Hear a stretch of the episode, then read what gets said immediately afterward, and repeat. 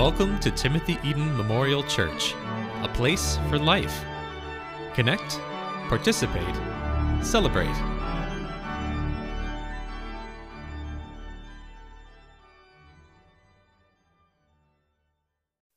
Blessed Palm Sunday to you. You may have noticed one of our organ keys back here is occasionally acting up in a particularly deep level. Sounds like a whale is worshiping with us. Stephen Boda is trying to get the key to behave, but if it goes off during the sermon, we're commanded to praise the Lord at all times. We'll just roll with it. Blessings, all of you. Today's the day when Jesus rides into Jerusalem. Instead of riding on a stallion, like a conquering general, he bumps along on a borrowed donkey, like a farmhand. He is acclaimed as king, but mostly by children, not by power brokers or by soldiers. And when he gets to Jerusalem, he doesn't plant his standard and stake a claim. Instead, he looks around, shrugs, and heads home. Let me read the story to you from Mark 11. It's a good one. It's why we're here today. They brought the colt to Jesus and threw their cloaks on it. He sat on it. Many people spread their cloaks in the road, and others spread leafy branches they had cut in the fields. Those who went ahead and those who followed were shouting, Hosanna! Blessed is the one who comes in the name of the Lord. Blessed is the coming kingdom of our ancestor David. Hosanna in the highest heaven. Then he entered Jerusalem, went into the temple, and when he had looked around at everything, as it was already late, he went out to Bethany with the twelve. Bit of an anticlimax, wouldn't you say? Huh, it's Jerusalem. Let's go home and watch TV. Jesus knows us. We are fickle creatures. Today we acclaim him with loud hosannas, which means God saves. In just a few days, we'll be calling for his death. The same ones who said Hosanna will be shouting, Crucify him. Jesus is not auditioning here to be king of Jerusalem. He is already king in the entire cosmos, but he will only reign from his cross through suffering, not conquest. Please come back Thursday to Friday to hear how this comes about. This story shows us what I think we already know that fame, celebrity are fleeting. But it is the currency of our age. It's what people most want to be trending on Twitter. I saw a list of those celebrated with ticker tape parades in New York City from the first one in the 1880s until now. There were some surprises on there. There were some not surprises. Lots of people on there were war heroes won a battle or a war and were being thanked for it.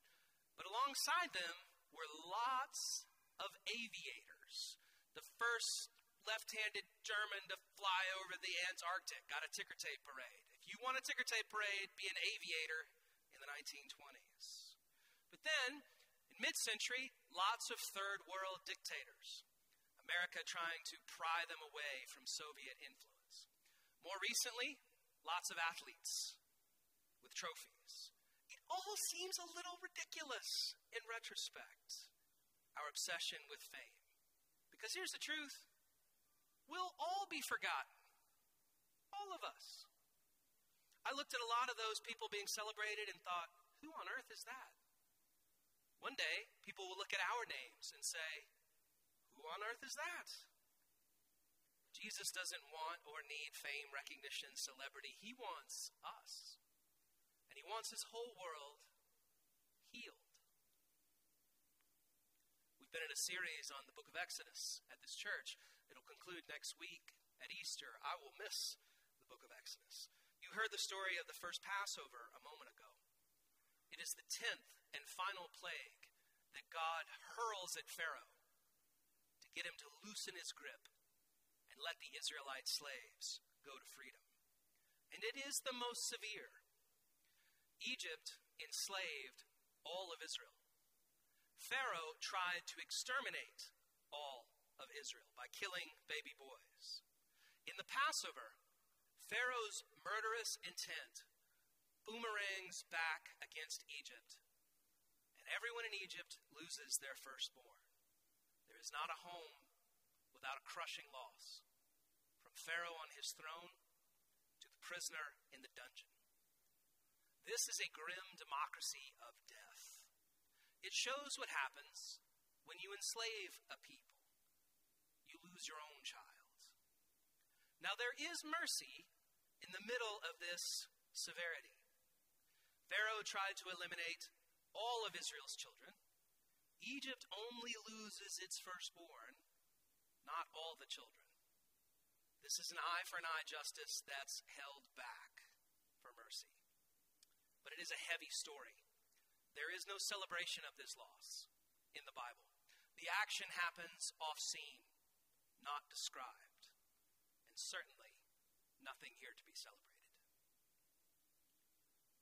As we've been in Exodus all year, I've been reading a history of the Underground Railroad called Bound for Canaan. One of our good internet listeners suggested it to me. Some 100,000 souls trekked north in terrific danger to get to Canada. And in their biblical imagination, Canada became Canaan. If you were in a northern free state, a slave catcher could kidnap you and take you back to slavery. But once you made it to Canada, you were safe. The British Empire had outlawed slavery. So black communities sprang up here in Ontario, offering education and work, and the chance to grow wealth and to pass it down to your descendants, to live. And meanwhile, the U.S. that they left behind descended into civil war, the bloodiest war the U.S. has ever participated in. Some 800,000 dead, not a household unaffected. It's the same lesson as the Passover. Enslave a people, oppress them, and you will wind up with your children dead. Kill another sons, and you lose your own. It's a severe logic. As the kids say, karma is tough. As academics might say, oppression ensnares both the oppressed and the oppressor. As the black church says, quoting scripture, as you sow, so shall you reap.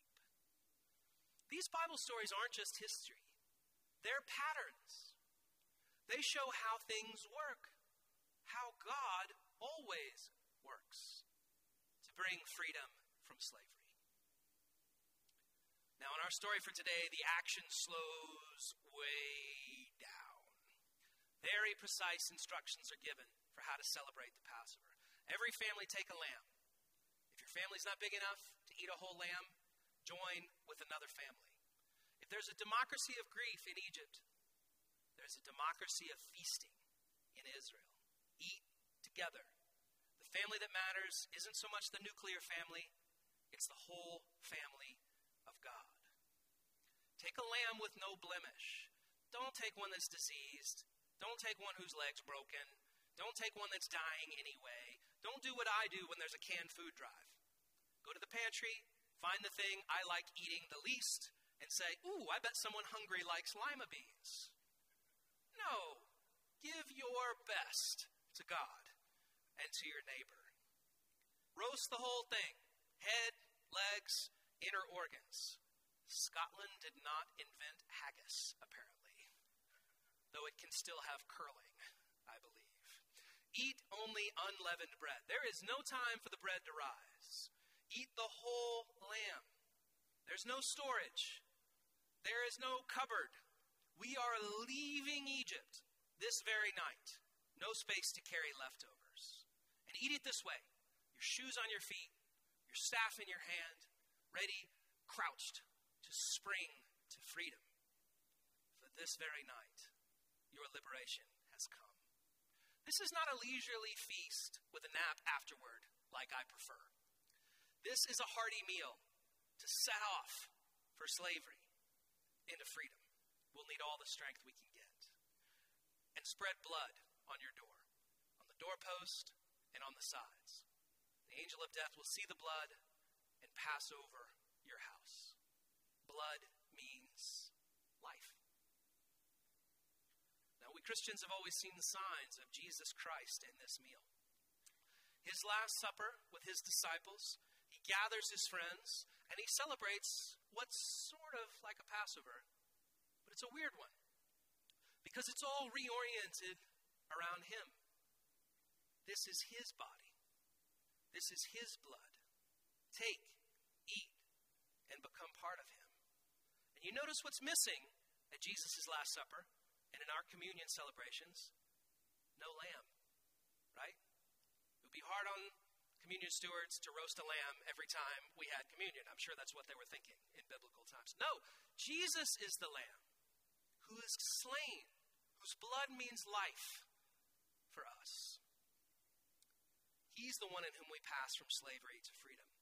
We got to baptize a bunch of folks last week, and we talked, as Christians always do when we celebrate baptism, we talked of the Exodus. The Red Sea is slavery bondage, our sins. Baptism is God splitting the Red Sea again, miraculously bringing us out of death and into life. And the Lord's Supper is our Passover, our meal to strengthen us on the way to freedom. Eat it crouched, staff in hand, shoes on your feet, ready to spring. I love how our Jewish neighbors and friends celebrate the Passover. The children start things off. The youngest child is supposed to ask, How is tonight unlike any other night? And then an honored elder tells the story. This is the night when God broke our chains of slavery and granted us freedom. Rabbi Jonathan Sacks says this is what Judaism is Judaism is the radical claim that the only God there is intervenes in history personally to free slaves. That's Judaism. They eat unleavened bread. They taste bitter herbs to remember slavery, usually horseradish. And you get extra credit if you make your own horseradish. Anyone know how to do that in here? I don't. One Jewish friend tells me how they celebrate in her home. They ask everyone, What has been your Egypt this year? The Hebrew word for Egypt is Mitzrayim. What has been your Mitzrayim? The place of slavery that God is delivering you from. one year, her granddaughter stood up and said, I've been through puberty this year. I had my first period. And they said, That's great and difficult. Mitzrayim. And her nephew stood up and said, I, I got divorced this year. That's hard. But God's always bringing life out of death. Mitzrayim. I wonder about us. What's our place of slavery? Our bondage where God is bringing freedom. Our Mitzrayim. Say it with me, it's fun to say it. Mitzrayim. You're speaking God's language. You know what God is always doing? Bringing freedom out of slavery. That's what God always does. That's who God always is. There's a deep democracy of grief in Egypt, and a deeper democracy of freedom in Israel. Find me a chain anywhere. Right now, the God of Israel and Jesus is smashing that thing. And then we hear the aftermath another meeting with Pharaoh. Previously, Pharaoh had always bargained okay, you can go for a few days, but you have to come back. Okay, you can go, but you have to leave your flocks. Oh, okay, you can go, but you got to leave your old people or your young people. Here, Pharaoh doesn't bargain. He says, Go, all of you, leave. You have meant nothing but death for us. But then Pharaoh says this very strange thing. He says, Pray a blessing for me too. That's strange. For most of history, if you wanted to name the embodiment of evil, you would say Pharaoh until Hitler. Now it's always Hitler. But until a certain unfortunately mustached Austrian corporal, it was always Pharaoh. Pharaoh asks Israel for a blessing. If you know your Bible, you might remember back to Genesis. The patriarch Jacob himself, renamed Israel, comes to Egypt. There's a famine in the whole world. And they've heard that in Egypt there's food, and so they go. And they discover their son and brother, Joseph, is in charge of everything in Egypt. He's the one who's gathered the food. They think we tried to destroy Joseph. But here he is, and he's in charge. The one we tried to murder is feeding us, keeping us alive. And Israel goes in and meets Pharaoh, and he blesses him. It's right there in the book, Genesis 47:10. Jacob blessed Pharaoh. The last of the patriarchs blesses the office of the embodiment of evil. Jesus' greatest teaching is to love your enemy, not just your friend. Everyone can do that. Not just your spouse. We're all trying to do. Not just your kids. We're all trying to do that. Not even just yourself. We all try to do that. But love your enemy. He gets that teaching from here in Israel's story. Now, maybe Pharaoh doesn't really mean it because he's about to send his army after the escaping Israelites. But I just wonder if there's wisdom here. A Winnipeg singer I love named Alana Levandoski sings this God blessed the broken road that led me straight to you. You hear that? Broken and straight.